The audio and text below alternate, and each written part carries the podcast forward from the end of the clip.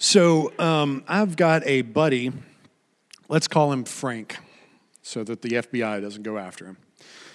Um, I was hanging out with, uh, with my buddy Frank, and he was working in a machine shop. And I love watching uh, people uh, work on lathes, you know, because any machinist will always take big things and turn them into smaller things in very, very precise ways. So I was watching him build a robot. It doesn't matter where, um, because he might need counsel legal counsel. Um, and so I was watching him do all this stuff. Well, to finish off the night, it's like two o'clock in the morning. We should be in bed, but we were dealing with sharp things that were spinning really fast. And uh, he needed to cut a small square of plexiglass. It was probably like half inch thick plexiglass. And I don't know if you've ever worked on plexiglass, but uh, the tool of choice is not really a dull table saw without a guard on it. And I think table saws are like the most dangerous thing in a machine shop. They might not be, but they are to me. So anytime I'm working on a table saw, I'm worried about like, okay, my weight is on my feet, not on my hands, because I'm terrified of falling on a table saw. So he starts cutting on this plexiglass. And so I move out of what I thought was the line of fire does anyone feel like where this is going? So I kind of move and I engage my safety squints. Have you ever done something dangerous and engage your safety squints? They're not as effective as safety glasses, but you know, we're guys and we don't really obey the rules. So Frank starts pushing on this piece of plexiglass through this dull table saw without a guard on it. Wild guess what happens? This thing shattered in a billion pieces. And it is amazing how far shards of plexiglass will fly through the air. So we heard this boom, and you start doing the do we need to call the ambulance or the morgue check? Have you ever done something dumb and just kind of, we're good. Okay. I had some uh, cuts, you know, like pulling little pieces out. I didn't lose my vision, thankfully. So I'm fine. I have not erupted with anything red. And so I look up at Frank. It's like, I think I'm all right. And he looks up, and this isn't going to be too gross, but he had a two inch shard sticking out of his cheek. And he was just like, and I don't deal well with that stuff, so it is a miracle that I didn't pass out. So he fixed the problem, and we got some super glue out, and we went home, and we stayed home. And we didn't work on uh, machine stuff that next day. Um, in the fall of uh, 71, the US Navy funded a uh, psychological experiment on uh, Stanford University's campus. Got a bunch of college students together. What could possibly go wrong with that? Um, and randomly assigned them one of two groups. One group was going to act like prison guards, the other group was going to act like prisoners in a fake prison. No one had done anything wrong. Half of them were prison guards, half of them were prison, uh, not prison students, prisoners, students that were prisoners. Well, six days into the um, into the experiment, it was a two week experiment. They had to shut the whole thing down because the guards were abusing the prisoners. And when they would put a toe out of line, they would have to punish them and bring them back into line. And the prisoners were like, We are students. We didn't do anything wrong. Don't backtalk me. So eventually, the prisoners formed a riot to try to free themselves from the voluntary psychological experiment. Well, the, uh, the guy that uh, um, was organizing the study is a guy named Philip Zimbardo. Dr. Zimbardo was the warden of this experiment, and he stepped in, and him with the prison guards, they quelled the riot and punished the students for rebelling. And only one person, they had 50 people that were overseeing the study, and only one person happened to be Dr. Zimbardo's girlfriend, said, Maybe. This isn't the healthiest way to conduct a psychological experiment. Hey, I think that we're damaging people. We need to stop this study. And Dr. Zimbardo was like, Well, if they would just do what I'd tell them to do, we wouldn't have to punish them. Oh, no. So they shut the whole thing down. And it's one of the most famously um, messed up psychological experiments that we've ever done. So I say all that to say that, you know, sometimes we think that we've got our physical best interests in mind. I know what I'm doing. If someone would have come up to us when we were cutting plexiglass and said, maybe go to sleep and then do this in the morning when you're thinking more creatively, or maybe you should be wearing safety glasses, what would we say? Tell me my business. I know what I'm doing. You ever try to tell your husband that? I know what I'm doing. Okay. Well, you dial 9-1 on the phone, just waiting. There are times that we feel that we know what's best for us mentally, but we can make really bad decisions. These were doctors of psychology that were damaging these students intentionally. And they just they let the experiment get away from them. They didn't know what was best for the people that were around them. But there are times that we try to protect ourselves physically, we try to protect ourselves mentally, but we will allow anybody to build up a relationship with us without ever having them pass some test. Like, do you feel that your kids need to have like tests for their friends? It's like, all right, you have applied to be my son's friend. I need you to fill out this background check. I know parents usually do that, but we will start relationships with people that are the dumbest things in the world. They're incredibly dangerous. They're like us cutting plexiglass with a dumb table saw. They're like us uh, doing a psychological experiment and getting uh, in over our heads. We don't ever say no uh, to our relationships. And, but the funny thing is, the, our relationships are probably the most important thing that we've got going on. We're about to go into 2018 dramatic pause. We're about to go into 2018, and raise your hand if you've got a resolution for 2018. We've got a few people. I would venture to say that most of those have to do with jobs or physical improvement. I need to eat better, I need to exercise more. But I want to say maybe I want to offer you a new resolution to say in 2018, we're going to improve our relational health the standards that I have for relationships are going to go up in 2018. That's one of the things that I'm doing. I'm not going to be spending my time on things that I don't need to be spending my time in. I have a limited amount of resources. And in 2018, I'm going to channel those resources to creative uh, areas and not just waste them. When we uh, work on our finances, we are aware of our income and we are aware of our expenses. Are expenses a bad thing? No. Is me going to Ralph's Donuts inherently a bad thing? No. If I spend $1,000 at Ralph's Donuts, it's a bad thing. But it's not Ralph's fault, it's my fault for mismanaging my resources. Amazon is not the devil. If I mismanage my resources, I can blame Amazon for my own immaturity. Have you ever done that? Where I am is your fault. Nope. They might be an idiot, but where you are is because of a mismanagement of my relational, emotional, mental resources. So, I would love for us to sit down today. You can bring out your phones, you can get an offering envelope, or you can wait till you get home. What happens if today or this week we made a list of all of our relationships? None of us are, you know, the most famous people in the world, I don't think. Some of us are pretty famous. But we can make a list of all of our relationships. So, the first thing to do for us to ever improve where we are is to take a detailed inventory of what the situation looks like now. If you ever want to get out of debt, you've got to figure out how bad it is. And uh, Liz, if you can put up that first slide. Um, the first step in order for us to improve anything is to figure out where we are. Take a detailed inventory. And then, after you get your inventory, after you get your list of friends, try to assess that list. Like when we talk about our finances, we know our income and we know our expenses. Who in your friendship circle is restoring your resources?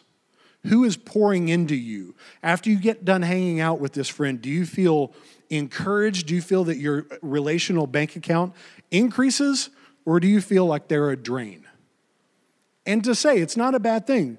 You are, you are a restorative force in my life or you are a drain in my life. And again, are our financial experience or expenses inherently bad? No. Amazon is not the devil. If I mismanage my resources, I can get into trouble. And so the people in your life that are a drain on you are not the devil. They're not the Antichrist. You might want to hit them with a shovel, but they're not bad. It's one of the reasons why you're on this earth is to fix problems and most problems come in the form of people. So you will bump into people that are a drain on you, but we have got to learn how to manage our resources because God's given us the ability to solve problems. but He has not given us the ability to solve every problem. So we need to look at our list and figure out where our income is and where our expenses are uh, relationally. And the third step is to make an action plan. If we never change anything, nothing will ever change. And I know that that sounds dumb.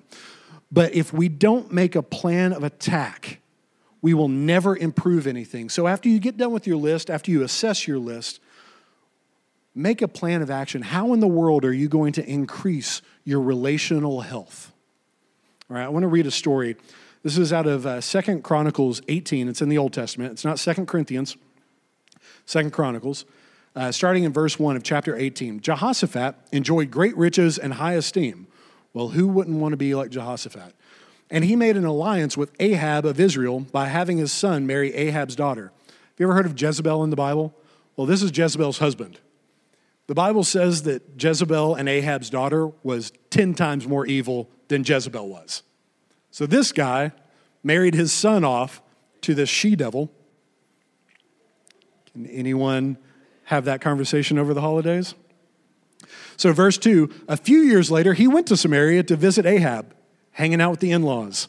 What could possibly go wrong? Ahab prepared a great banquet for him and his officials. They butchered great numbers of sheep, goats, cattle for, uh, uh, for the feast. Then Ahab enticed, that's never a good word. If anyone ever entices you to something, it's like, that feels gross. Ahab enticed Jehoshaphat to join forces with him to recover Ramoth and Gilead. Uh, Ahab said, Will you go with me to Ramoth and Gilead? Jehoshaphat replied, why, of course. You and I are as one. My troops are your troops. We will certainly join you in battle. He married his kid off to someone that was 10 times more evil than Jezebel. And then when Ahab was like, hey, I've got a great business interest, I've got this gold mine, it's going to be incredible. Jehoshaphat turned into an idiot and was like, sure. Your people are the same as my people. His people were not the same as their people. Uh, the kingdom of Israel was worshiping the devil, and the kingdom of Judah was worshiping God. And so uh, Jehoshaphat added, But first, let's find out what the Lord said. So Ahab said, Yeah, I've got 400 prophets. Let's, let's ask them. Wild guess which God those prophets served. Jezebel had already killed all of God's prophets. So you had 400 false prophets show up in front of Jehoshaphat, and they said, I'm, uh, like in my head, I'm sure it didn't happen like this, but in my head, it was all 400 people answering at the same time. Yes, go into battle. Surely God will grant the king victory. It's kind of creepy. But Jehoshaphat knew enough to go, Well, do you have somebody that worships the God that we could ask? And Ahab says, yeah, there's one guy, but I hate him because he never says anything good. Have you ever been in like a friendship with somebody and like in retrospect, you've got multiple signs that you might have needed to have left a long time ago? Well, Jehoshaphat almost loses his entire kingdom, already lost his son, and almost lost his life by going out to eat with some idiot from across the street. I'm not saying that everybody across the street is an idiot. I'm just saying that there are people in our lives that we need to have in our lives. And there are people in our lives that we do not need to have in our lives. We can lose everything that we've got going on. It doesn't matter how blessed you are, it doesn't matter how smart you are. We can lose it all by making one bonehead relationship. So if we can lose everything by that one relationship, maybe we should study a little bit before we start hanging out with somebody. So let's go back to our list. We've got a list of names, a list of relationships, and we've got on there are they feeding into me or are they withdrawing resources from me? Now, most of the people on our relational list are going to be a combination of the two. We have like a give, receive transaction. I tell you to make your bed, you don't fuss at me. Does that ever work? You ever tell your kids, hey, I'm giving you a place to stay. Will you be grateful for me? No, you're yelling at me. Awesome, great. Maybe that was just me. So, how do we relate to the people that are blessing us? How do we relate to the people that are feeding into us, that are pouring resources into our life? Those people that when you get around, you're like, you have people like that? How do we relate? The first thing that we do is we're grateful for it. we know how they are blessing us. They know we know how they are influencing our lives. We know how they are uh, pouring into our resources. The first step is to go to them and say, "Hey, I realize what you're doing for me. Thank you." What a novel concept, gratitude. The second step, how do we relate to the people that are blessing us, that are pouring into our lives? We are aware that they are working on limited resources just the same as we are. And so we don't dominate their time. We don't become possessive with more of their resources. Hey, you were really amazing to me. You poured into my life. Ah, you made my day so great. Let's hang out every day for the rest of our lives. We don't, those are creepers, and we don't turn into a creeper. So we are aware that that person has other, uh, other needs, other resources that they need to be managing, and we are thankful for the blessing that they give us, and then we release them for the rest of their life. And if we're nice, they will come back and bless us again. It's like hanging out with a cat. We don't look at the cat. We just feed the cat, and maybe the cat will bless us with its presence one day. But if you try to hold on to the cat, receive my love, cat, the cat will claw your eyes out. So we release people to go into the rest of their life. And the third way we relate to people that are a restorative force in our life, we learn from them. Hey, what you just did felt like a magic trick.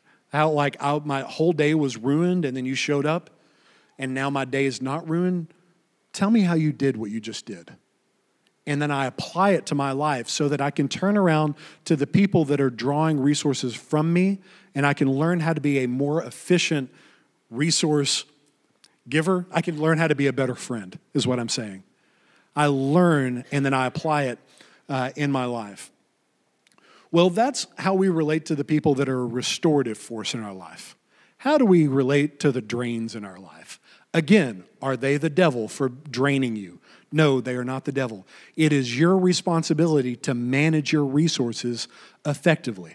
It is your job to be the, the solution to problems. I show up in the morning and I am a need meter, I am a problem fixer. And some days I have enough resources to fix one problem, and then I've got to go back into my treehouse and, and recuperate. The first way that we deal with people that are a drain on our resources is we set effective and healthy boundaries. And so much of the time in the church, this is where we ruin it because we feel that we're strong armed into giving everything that we've ever got. You have got to set effective boundaries when it comes to your uh, emotional resources. Would you ever tweet out your bank account info? No. Well, I wouldn't. I think it would be a bad idea to tweet out your bank account info because one of your jobs as a family or a, like a person in a family is you have got to manage your resources so that your kids have something to eat. Now, what happens if you go out and you bless every homeless person that you ever see with a $1,000 and then you come home and you have nothing to give to your family? It's mismanagement of your resources. Generous, nice. I'm sure a lot of people are thankful for that, but one of your jobs is to manage your resources so that the people that are closest to you are provided for. So it's the same thing when we're talking about our emotional, mental, and relational resources. There are some times that we have to set boundaries up, not to keep people out, but to keep our resources in. I've got to make sure that I've got enough emotional, mental, relational resources to take care of my core. And then out of the abundance that God has blessed me, I reach out to the next group. And out of the abundance that God has blessed me in that group, I reach out further. All right. Hey, Liz, can you put up that next slide for me? If you don't mind. Thank you, thank you, thank you. All right. So we set healthy boundaries. What's step two? Have you ever told anybody no? Ever? Has it ever turned out well? Hey, can I do this? No. What do you mean I can't do that? None of us like getting told no. I don't care if you're 107, none of us like getting told no. And when we get told no, what we will do is we will drop down into manipulation.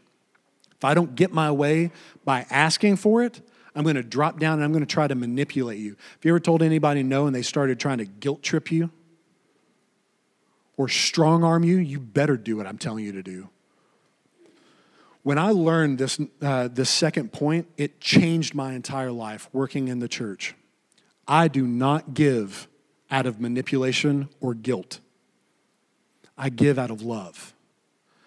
In your sob story, or the fact that like your grandmother's hair caught on fire and then all of a sudden the house fell down and then I had a goat that ate my clothes, that sob story, I have compassion for it, but it doesn't influence my desire to give because I don't give out of manipulation. I don't give out of guilt. I give out of love. And the fact that you're going through a rough time in your life doesn't increase my love for you. So my desire to give doesn't increase. And this feels a little weird. I give because I love, not because you force me into it. And when we set up healthy boundaries in our lives with our friends and our family members, if you've never had a healthy boundary and you put one up, I promise you, you will experience kickback in the form of manipulation. Your kids will kick back against healthy boundaries. Your parents will kick back against healthy boundaries. What do you mean I can't just come over whenever I want to? I'm sorry, mom. Like, we're our own family. You need to call before you show up well, you, but, you know, and you get called every name in the book. When I have to tell people no at the church, hey, I, I need help with this. I'm sorry, I don't have it to give. Well, this is your job. Like, I'm sorry, your guilt and your manipulation is not going to influence me to give. All right? So, what happens if they still don't respond to those healthy boundaries and they keep on trying to manipulate you? What would happen if someone showed up at your house and said, Hey, I need to borrow a cup of sugar. And you said, Sorry, no. Not, I can't. I have sugar, but I'm going to keep my sugar for the family. No, I can't get you a cup of sugar this year. And they broke a window and came and stole a cup of sugar. You would call the cops. You would call the cops to come forcibly remove a thief from your house. Are you going to get like mad and yell and scream? Are you going to guilt trip that thief? Nope. I'm going to call the cops and they're going to throw you in jail. The third way we respond to people that are a drain on our resources that do not respect our healthy boundaries is we have got to have the courage and commitment to kick toxic people out of our lives. You have a limited amount of resources for 2018, and I promise you that people that don't healthily respect your boundaries do not deserve your resources. There are a tremendous amount of people in the world that are in need. We will never have enough resources to meet every need out into the world. So, what we do is we manage those resources. I take care of my core group. And when people try to get manipulative, I don't treat them like the devil. They're not the Antichrist, they're just a drain. And hey, let me teach you how to effectively relate to my boundaries. You don't just show up at my house at two o'clock in the morning. Some will. My core group can show up at my house at two o'clock in the morning. The person off the side of the street can't because our entire lives are levels of intimacy. And when you have somebody that keeps coming in uninvited into a deeper level of intimacy and they refuse to take no for an answer, you have got to kick those people out of your life. But that's not loving. That's not what Jesus would do. Yeah, it is. How many times did Jesus walk out of a town and just go, I'm going to go over here? How many times did Jesus withdraw to the mountain? How many times did Jesus run away from his 12 disciples? Often. Jesus was often found alone, managing his resources, and he had the Holy Spirit on him without measure and he would call himself away to rest, to fill, him, fill his heart uh, with the Holy Spirit again. He would focus on making sure that he managed his resources effectively. And if Jesus had to manage his friendships effectively, I promise you that we need to manage our resources effectively. Now, this is not this does not give you uh, permission to be angry or mad at everybody in your life. Sometimes when we tell people no, it's hard. And so we have to build up the courage to say no. I've got to work myself into emotional frenzy. And in order for me to tell no, we have to have a fight about it. That's not what I'm saying. We're not going to get passive aggressive about our no's. We're not going to get aggressive about our no's. We're just going to say no. Hey, I, I need to talk to you. Um, my world's falling apart. Nope. What do you mean, no? My world's falling apart. Yep. Your world was falling apart yesterday. It will be falling apart tomorrow. I'm hanging out with my family right now. I'll, I'll call you Thursday. You don't love me. I do love you. I said I'd call you Thursday. I'm not running away from you. I'm not treating you like a, a weirdo. I'll call you Thursday. But my problem is here right now. Sorry, my resources are not here for that problem. My resources are here for my core group. And when I have time to focus on you, I will focus on you. And if that person refuses to take no for an answer, I can't talk to you. Sorry. We're going to apply our resources in 2018 in healthy and constructive ways. And I promise you, at the beginning of 2019, you will thank me. You will throw flowers at my feet if you kick toxic people out of your life. Amen. All right, let's go ahead and stand up, and then we can go eat. This is kind of um, odd to say from the stage, but I just want to say please make good choices tonight. we won't go into what that means, but please make good choices. Um, you can call the cops for rides home if you need a ride home. Just saying. Please tell your family members that. Um, Father, I need help. Father, that you would pour courage and commitment into my life that I would have the ability to manage my resources effectively, God. That I don't blame you for not giving me enough because I've improperly managed my resources. God, you have blessed me abundantly. Give me wisdom on figuring out where that, those resources need to go to change the world. Lord, I pray for 2018, God, that we would have the ability to change Cookeville, to change Algood. Lord, that the resources that you have poured into our heart get channeled to the most effective means possible. God, open our eyes to see the need that's in the world that is our job to go, uh, to go solve, Lord. God, I pray that you would bless every person that's represented by this body, God. God, that you would protect them from the snares of the enemy, God for every plan that the enemy has for us uh, in 2018. Lord, I pray that you would open up our eyes, that we would be able to see the traps laid by the enemy, God, so that we wouldn't become ensnared unaware, Father. God, that you would open our eyes, God, and when we boldly walk into a trap that I know is the trap, God, we ask for mercy and for forgiveness, God. For most of the problems that I get myself into, I did it on purpose. I intentionally messed up my life. God, we ask for restoration in 2018, God. Every relationship that was needlessly broken, God, we ask that you would give us the opportunity to, to restore, to apologize, but at the same time, every relationship that we lost in 2017 that we needed to lose, God, thank you. God, that you would bless our friends, that they would be influencers in our life in a positive direction and not a tool of the enemy. Lord, we bless you. In Jesus' name, amen.